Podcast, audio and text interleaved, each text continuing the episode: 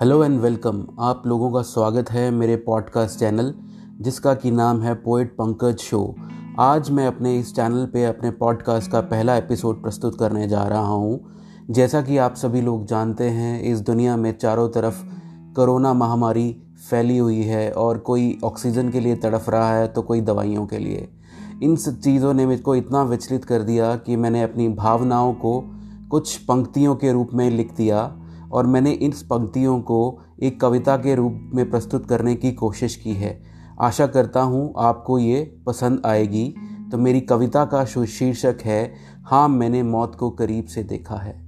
हाँ मैंने मौत को करीब से देखा है। जो कहते थे, नाज है हमें अपनी हस्ती पे। उनकी हस्ती को मैंने मिटते देखा है।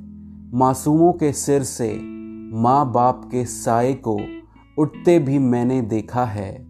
कई सुहागनों को विधवा होते मैंने देखा है। हाँ साहब, मैंने मौत को करीब से देखा है। जो कहते थे, खरीद लेंगे हम इस दुनिया को। उनको एक एक सांस की भीख मांगते मैंने देखा है। शमशान के आगे लगी लंबी लंबी कतारों को मैंने देखा है। कुछ कपटी नेताओं को लाशों पर राजनीति करते मैंने देखा है। हाँ साहब, मैंने मौत को करीब से देखा है। जो कहते थे, दिल्ली के मालिक हम हैं, उन नेताओं को अपने कर्तव्यों से भागते मैंने देखा है। और कुछ गिद्धों को दवाइयों और ऑक्सीजन की काला बाजारी करते भी मैंने देखा है। अस्पतालों के बाहर नो बेड, नो ऑक्सीजन के बोर्ड को भी मैंने देखा है। हाँ साहब, मैंने मौत को करीब से देखा है। निडर डॉक्टरों और नर्सों को मरीजों की साँसें बचाते मैंने देखा है।